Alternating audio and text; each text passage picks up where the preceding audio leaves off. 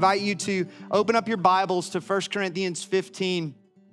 If you don't have a Bible, you don't own a Bible, as I've said for weeks now, please go to our church's website, go to the leadership page, find an, an, email associated with a staff member, and, and send that staff member a message saying, I don't own a Bible, I don't possess a Bible, and we will get a Bible two days shipped to you so that you can have a, a copy of the scriptures, not just for times like these, but, but every day to dive into and to grow in your understanding of who this God is and what he has done, is doing, and will do for you. Let me go ahead and pray for us, and we'll go ahead and we'll dive into the scriptures this morning. God, would you remind us this morning that you are indeed the victor? having triumphed over the darkest of dragons in this real life fairy tale? Would you comfort? Would you encourage? Would you embolden us this morning as we stare into the empty tomb together?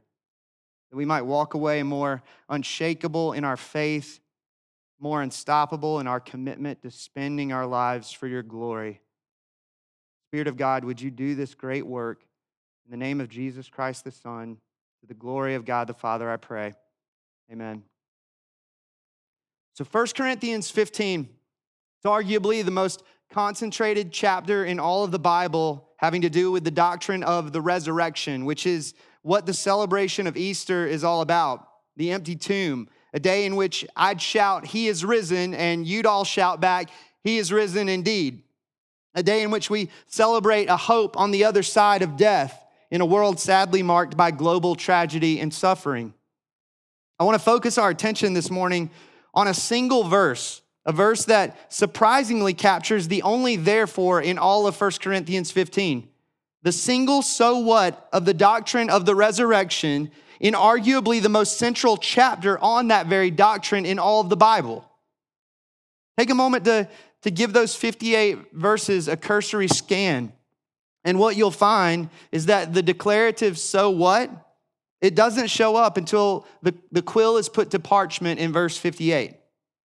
My goal this morning is simple it's to bring that therefore, that so what before us, reminding us that the doctrine of the resurrection. It's not a doctrine that's only to be taken out of the china cabinet on special occasions like Easter Sunday. It has everything to do with how we think, it has everything to do with how we live. A doctrine that's alive and well 365 days a year, just like Jesus. But before we get there, it's important to note that I'm making an assumption this morning that Jesus did, in fact, rise from the dead.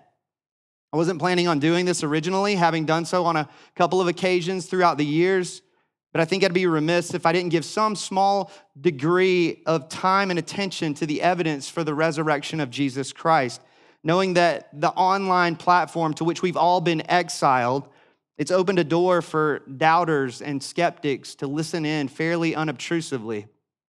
Around the time that Jesus walked the earth, there were dozens of messianic movements in Israel, and in most every case, the messianic leader was executed and the movement died along with that leader. Only one messianic movement not only didn't collapse, but actually grew, spreading throughout the entire Roman Empire over the course of just a few hundred years. So, what's different about the messianic movement led by Jesus? The answer is the historicity of the resurrection. Paul declares in verses 3 through 9 of 1 Corinthians 15 For I delivered to you as of first importance what I also received that Christ died for our sins in accordance with the scriptures, that he was buried, that he was raised on the third day in accordance with the scriptures, and that he appeared to Cephas and then to the 12. Then he appeared to more than 500 brothers at one time, most of whom are still alive, though some have fallen asleep. Then he appeared to James, and then to all the apostles. Last of all, Paul says, as to one untimely born, he appeared also to me. For I am the least of the apostles, unworthy to be called an apostle, because I persecuted the church of God. This brief passage of scripture is filled with a trail of evidence declaring the historicity of the risen Jesus. As Paul declares that Jesus didn't simply just pass out, as some skeptics have argued, but rather that he died in accordance with the scriptures. The witness of the Roman centurion alone is enough to solidify the argument. At that time and place in history, if a criminal escaped, the executioner who declared him dead when he wasn't, in fact, truly dead, would be put to death himself. Executioners made sure that the criminals that they were in charge of were undeniably dead. Mark chapter 15 tells us, picking up in verse 43, Joseph of Arimathea, a respected member of the council, who was also himself looking for the kingdom of God, took courage and went to Pilate, the governor, and asked for the body of Jesus. Pilate was surprised to hear that he should have already died. And summoning the centurion, he asked him whether he was already dead. And when he learned from the centurion that he was dead, he granted the corpse to Joseph. In John's gospel account, we're told, John 19, verses 33 and 34, but when they came to Jesus and saw that he was already dead, they did not break his legs. But one of the soldiers pierced his side with a spear, and at once there came out blood and water. One of the soldiers drove a spear into Jesus' side, bursting his heart sac and causing blood and water to flow from his body. I mean, think about what Jesus went through.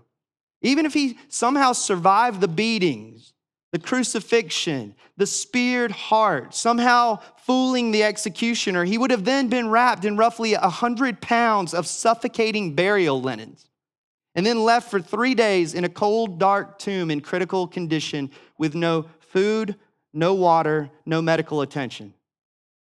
And if he somehow managed to work his way through all of that and walk out of the tomb 3 days later there's no way that upon approaching the disciples that they would have seen Jesus as a triumphant glorious king in his bodily state in addition to his death Paul declares that Jesus was also buried and not buried contrary to popular belief in an unmarked tomb some believe that Jesus did in fact die but that his body was then buried in an unknown tomb, and that when they went back three days later to find it, they went to the wrong tomb and found it empty. But the truth is that Jesus' burial tomb would have been easy to find because Jesus was buried in the tomb of a wealthy, prominent, respected member of the community.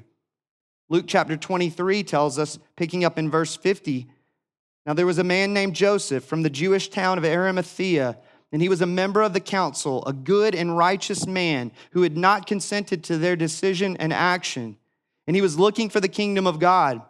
And this man went to Pilate and asked for the body of Jesus. Then he took it down and wrapped it in a linen shroud and laid him in a tomb cut in stone where no one had ever yet been laid. And it was the day of preparation, and the Sabbath was beginning. And the women who had come with him from Galilee, that is Mary Magdalene and Mary, the mother of Joseph, followed and saw the tomb and how his body was laid. Had Jesus not really risen from death, it would have been incredibly easy to find the tomb, open it up, and present Jesus' dead body as evidence. Not only that, the fact that Mark includes the eyewitness account of women, it's a significant detail, not to be glanced over. We're talking about a time and place in human history in which women were marginalized, their testimony not considered to be very credible. If Luke were making up the story, he would not have included women as eyewitnesses to the location of the tomb. The eyewitness account of women lends credence to the historical accuracy of the event while also communicating the beauty of a God who declares men and women to be of equal dignity and worth. And as if that wasn't enough, Matthew's gospel account tells us that the Pharisees went to great lengths to make sure that the tomb was secure. Matthew chapter 27, picking up in verse 62, says, The next day, that is, after the day of preparation, the chief priests and the Pharisees gathered before Pilate, the governor, and said, Sir, we remember how that impostor, Jesus, said while he was still alive, After three days, I will rise. Therefore, order the tomb to be made secure until the third day, lest his disciples go and steal him away and tell the people he is risen from the dead, and the last fraud will be worse than the first. Pilate said to them, You have a guard of soldiers. Go, make it as secure as you can. So they went and made the tomb secure by sealing the stone and setting a guard. Armed men stationed outside of the tomb for three days to make sure that the disciples didn't steal the body. Tomb sealed with a heavy stone, no one getting in, no one getting out. But even if the body had been stolen, it doesn't explain the fact that hundreds of eyewitnesses saw this resurrected Jesus. Again, coming back to 1 Corinthians 15, Paul continues with the evidence, presenting a lengthy list of eyewitnesses to the resurrected Jesus, including an appearance to more than 500 brothers at one time, Paul says, most of whom are still alive. For one, dispelling the idea that the sighting of the risen Jesus was just some hallucination very nature of a hallucination being that multiple people cannot see the same one at the same time. In addition, inviting his original audience to go knock on the doors of these people if they don't believe him. Most of the eyewitnesses, he says, still alive at the time of his writing to the church in Corinth. And then there's the circumstantial evidence implicit in Paul's writing here. Paul says that Jesus was raised on the third day in accordance with the scriptures the third day being the Lord's Day. The early church started worshiping on Sunday, even though devout Jews had worshiped on Saturday for thousands of years. And the Sabbath was sacred to devout Jews. They wouldn't have dared change the day of worship unless there was a good reason to do so. And there was. The early church started worshiping on Sunday in memory of Jesus' Sunday resurrection. Paul says that Jesus appeared to Cephas, that is Peter, and then to the 12, verse 5. Then he appeared to James, then to all the apostles, verse 7. Men who were well aware that if they were to worship a false God and call others to do the same, that they'd be hellbound for violating the first two of the Ten Commandments. I mean, we're talking about men who abandoned their jobs and went on tour proclaiming unashamedly that Jesus had risen, proclaiming that they had seen the risen Jesus with their own eyes. What did they get out of the deal? They got mocked, beaten, imprisoned, and put to death in torturous ways. For the resurrection of Jesus to simply be some hoax, that would mean that hundreds of people carried to their grave, their blood soaked graves, a lie. And that includes the Apostle Paul. Last of all, he says, as to one untimely born, he also, Jesus, appeared to me on the road to Damascus, Acts chapter 9. Paul says, For I am the least of the apostles, unworthy to be called an apostle, because I persecuted the church of God. That we know that Paul went from insolent opponent and persecutor of the church to church planting pioneersman for the glory of the risen Jesus. The evidence for the resurrection, both biblically and circumstantially, is overwhelming. Much of that very evidence found right here in the pages of Paul's letter to the church in Corinth. I don't just walk through that kind of evidence simply in order to make the most of an evangelistic opportunity. The, the so what, the therefore, is drastically different if Jesus has not, in fact, risen indeed. If Jesus has not been raised, then the preaching of the gospel is an exercise in futility. Paul says in verse 14, if Christ has not been raised, then our preaching is in vain, worthless, empty, fruitless. Go find another Sunday hobby rather than sitting under the preaching of God's word. If Jesus has not been raised, Paul says, then your faith is worthless. He says, Our preaching is in vain and your faith is in vain, verse 14. Not only is my life's work vanity, but so is your entire belief system. Having placed your faith in a lie, one of the millions upon millions of Kool Aid drinkers throughout the world and throughout history. If Jesus has not been raised, then you blaspheme the true God, Paul says, verse 15. We are even found to be misrepresenting God because we testified about God that He raised Christ, whom He did not raise, if it is true that the dead are not raised. Not just that Christians are fools for worshiping a false God, we're also blasphemers for not worshiping the true God, for misrepresenting Him. If Jesus has not been raised, Paul says, then you're a lost sinner. Verse 17. If Christ has not been raised, your faith is futile and you are still in your sins. Under the curse of God's wrath, dead in your trespasses, back to your own efforts to try and merit the love and acceptance of God. Be nicer, be kinder, be better. Good luck living with the never ending certain uncertainty of where you stand with God. If Jesus has not been raised, Paul says, then your Christian loved ones who have passed away are not where you think they are. Verse 18 says, Then those also who have fallen asleep in Christ have perished. All who have died in Jesus, including your dearest loved ones, they'll never experience that which they hoped for. Our comfort in knowing that they're in the presence of the Lord, nothing more than a false hope. If Jesus has not been raised, Paul says, then you're a pitiful human being. That's strong. Verse 19 If in Christ we have hope in this life only, we are of all people most to be pitied Christians.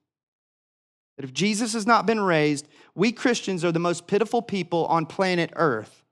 How sad and pathetic that we've not only devoted our entire lives to something imagined, but we've also forfeited. We've missed out on all the seductive pleasures that this world has to offer. I've said it on a number of occasions. The resurrection is the bottom corner piece of the Christian Jenga game. If Jesus has not been raised, game over. Christianity crumbles. The so what, the, the therefore becomes incredibly simple. Paul says as much in verse 32. If the dead are not raised, Paul says, let us eat and drink, for tomorrow we die. If Jesus has not been raised, then neither will we be raised. So let's stop pretending that all of this matters. There are too many enjoyable things to do with your Sunday. Well, maybe not at the present moment, but you get the point. Whether or not Jesus actually rose from the dead, it has everything to do with the so what of how we think and how we live. What Paul emphatically declares here in 1 Corinthians 15 is this Christian, you are no fool. Jesus truly did die the sinner's death that you and I deserve to die. Jesus truly did walk away from the tomb having conquered Satan, sin, and death. Jesus Christ is the glorious, eternal, risen Son of God. His death and resurrection are sufficient to cover all of your sins, past, present, and future. He promises to receive everyone who comes to him, and he promises to forgive all who trust in him. If you're not a Christian, I invite you to come to Him this morning, to trust in Him. Cast yourself on Him for His promised mercy, and you will be saved. Our hope is not in a dead Jesus, our hope is in a risen Jesus. And what that means is that Paul could have just as easily written verses 14 through 19 using these words. Because Christ has been raised, the preaching of the gospel is not an exercise in futility. Because Christ has been raised, your faith is not in vain. Because Christ has been raised, you're not a fool worshiping a false God, nor a blasphemer for failing to worship the true God. Because Christ has been raised, you're no longer dead in your trespasses. Because Christ has been raised, all who have died in him are in fact experiencing that which they hoped for in him. Because Christ has been raised, you're not a pitiful, delusional human being. Amen? Therefore, finally get to verse 58. Therefore, Paul says, My beloved brothers, be steadfast, immovable, always abounding in the work of the Lord, knowing that in the Lord your labor is not in vain. The only therefore in all of 1 Corinthians 15 the single so what of the doctrine of the resurrection in arguably the most central chapter of that very doctrine in all of the Bible. A therefore that calls us to two simple responses in light of the empty tomb. First, Paul says we're to be steadfast, immovable, securely positioned, grounded. The same kind of language that Paul uses in only one other place outside of the book of First Corinthians. Colossians chapter 1, verses 21 through 23, Paul says, And you who once were alienated and hostile in mind, doing evil deeds, he is now reconciled in his body of flesh by his death in order to present you holy and blameless and above reproach before him. If indeed you continue in the faith, here it is, stable and steadfast, not shifting from the hope of the gospel. Steadfast in the hope of the gospel, Paul says, immovable in the gospel, not shifting from the hope of the gospel. The same kind of language that Paul launches out of right out of the gate as he jumps into 1 Corinthians 15. Verse 1, he says, Now I would remind you, brothers, of the gospel that I preached to you which you received and in which you stand. What is Paul saying when he says that because of the empty tomb, we should be immovable in the gospel, steadfast in our hope of the gospel? Well, the word gospel simply means good news. It's the good news of Jesus Christ that we're talking about. And that good news includes a number of things it includes his incarnation, it includes his life, it includes his death, it includes his resurrection and his session and his return, so that we can say a number of things this morning as it pertains to our steadfastness in Jesus. We can say this we can say, because the tomb is empty, we can stand firm in the hope of the incarnation. That rather than social distance from us, Jesus entered the slums of our broken world, taking on human flesh. And what that means is that our God understands what it is to be human. Our God knows what it is to have his closest friends abandon him in his moment of greatest need. Our God knows what it's like to have his family ostracize him. Our God knows what it's like to be financially hurting and without. Our God knows what it's like to experience pain and suffering. Our God knows what it's like to weep, and our God knows what it's like to face even death. We can stand firm in the hope that no matter what we're going through, Jesus is able to meet us with empathy and understanding. We're never alone. Because the tomb is empty, we can stand firm in the hope not only of Jesus' incarnation, but his life. Jesus lived a perfect, sinless, obedient life on our behalf, the life that we could never live. And what that means is that you and I don't have to run on the treadmill of religious performance, burning ourselves out in an effort to earn God's love, nor do we have to wallow in despair when brought face to face with our failures. We can walk in confident humility, knowing that Jesus' perfect righteousness defines us. Because of the empty tomb, we can stand firm in the hope of Jesus' death Jesus died a sinner's death, the death that you and I deserve to die. And what that means is that we don't have to defend ourselves. We don't have to hide. We don't have to blame shift. We can freely confess our sin because we've already been forgiven in Jesus Christ. We're so bad that Jesus had to die for us, and yet we're so loved that he was glad to do it. Because of the empty tomb, we can stand firm in the hope of Jesus' resurrection. Jesus victoriously rose from the grave overcoming the darkened dragons, as I say all the time, of Satan, sin, and death. And what that means is that Jesus has overcome the condemning nature of sin. There is no condemnation for those of us who are in Christ Jesus, nothing to fear. It also means that we haven't been left powerless. Jesus rose from the dead so that we could daily walk in resurrection power. Because of the empty tomb, we can stand firm in the hope of Jesus' session, meaning his being seated at the right hand of the Father, interceding on behalf of his people as their, as his, uh, their perfect high priest and advocate. And what that means is we don't have to wait for others to speak glorious words over us or get frustrated when they fail to, knowing that Jesus is speaking glorious words about you and me right now to the Father this very moment. And lastly, because of the empty tomb, we can stand firm in the hope of Jesus' return.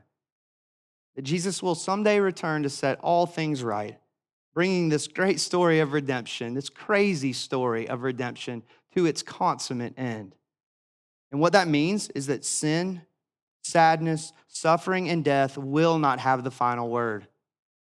Though we may be surrounded by, overwhelmed with many things that make this world sad, even now, it won't always be so.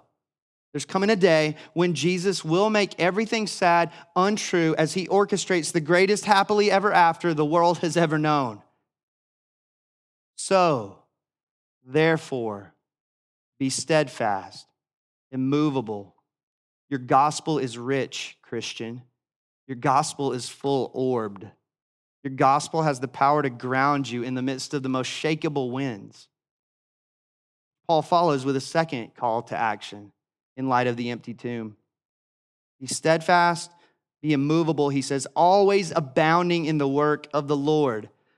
That not only are we to be grounded in the message of the gospel, we're to be invested in the ministry of the gospel. Always, Paul says, at all times, abounding out of the overflow of our fullness in Jesus.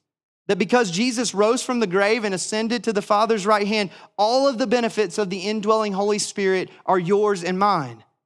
The Spirit who guides and directs us, the Spirit who empowers us for service, that whether we eat or drink or whatever we do, that we might do all to the glory of the one no longer enshrouded in burial linens, adding brushstrokes of gospel color to the, the canvas of our pandemic shaken world as we joyfully spend our lives for the glory of this risen King.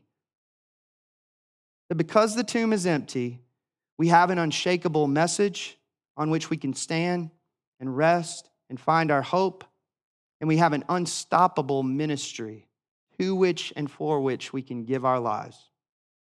Which is why Paul closes 1 Corinthians 15 with these words. He says, Yes, be steadfast immovable, always abounding in the work of the Lord, knowing that in the Lord your labor is not in vain. That not one act of gospel formed labor will have been an exercise in futility when all is said and done. Another way we could say it nothing will stop the building of Jesus' church. Nothing will stop God from receiving the glory and honor due his name. Nothing will stop this great story of redemption from reaching its consummate end.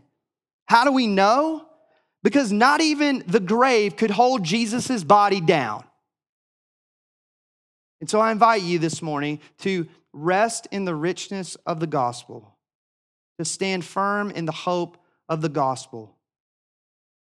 And out of the overflow of that, I invite you to spend and be spent for the glory of the one who walked away from the cold, dark tomb. He is risen, church. He is risen indeed. In a moment, we're going to continue to worship him, which would be absolute folly if he had not risen. For us to send our song out into the airwaves for a God who's not actually there. We're going to sing to this risen Savior and King together. As I've mentioned in the last few weeks, we're not going to receive communion. We're going to wait until we come out of this scattered state and reconvene in this auditorium together as the covenant people of God, as the family of God. Trusting that that'll be all the sweeter when we partake of that sacrament together as a church body, as an expression of Jesus' bride. But that doesn't mean that we can't remember who Jesus is and what he's done for us. Doesn't mean that we can't celebrate his finished work. Doesn't mean that we can't glory in the cross and empty tomb. And so I invite you at some point between now and the end of this service, just as you would before you come and receive of the bread and the cup, that you would just pause for a moment and stop and marvel, wonder of wonder who Jesus is, that he stooped down lived the life that we could never live, died the death that we deserve to die, conquered death, conquered Satan, conquered sin, is seated at the Father's right hand, and will return to set all things right, eradicating all that's ugly, sad, and sinful in this world forever.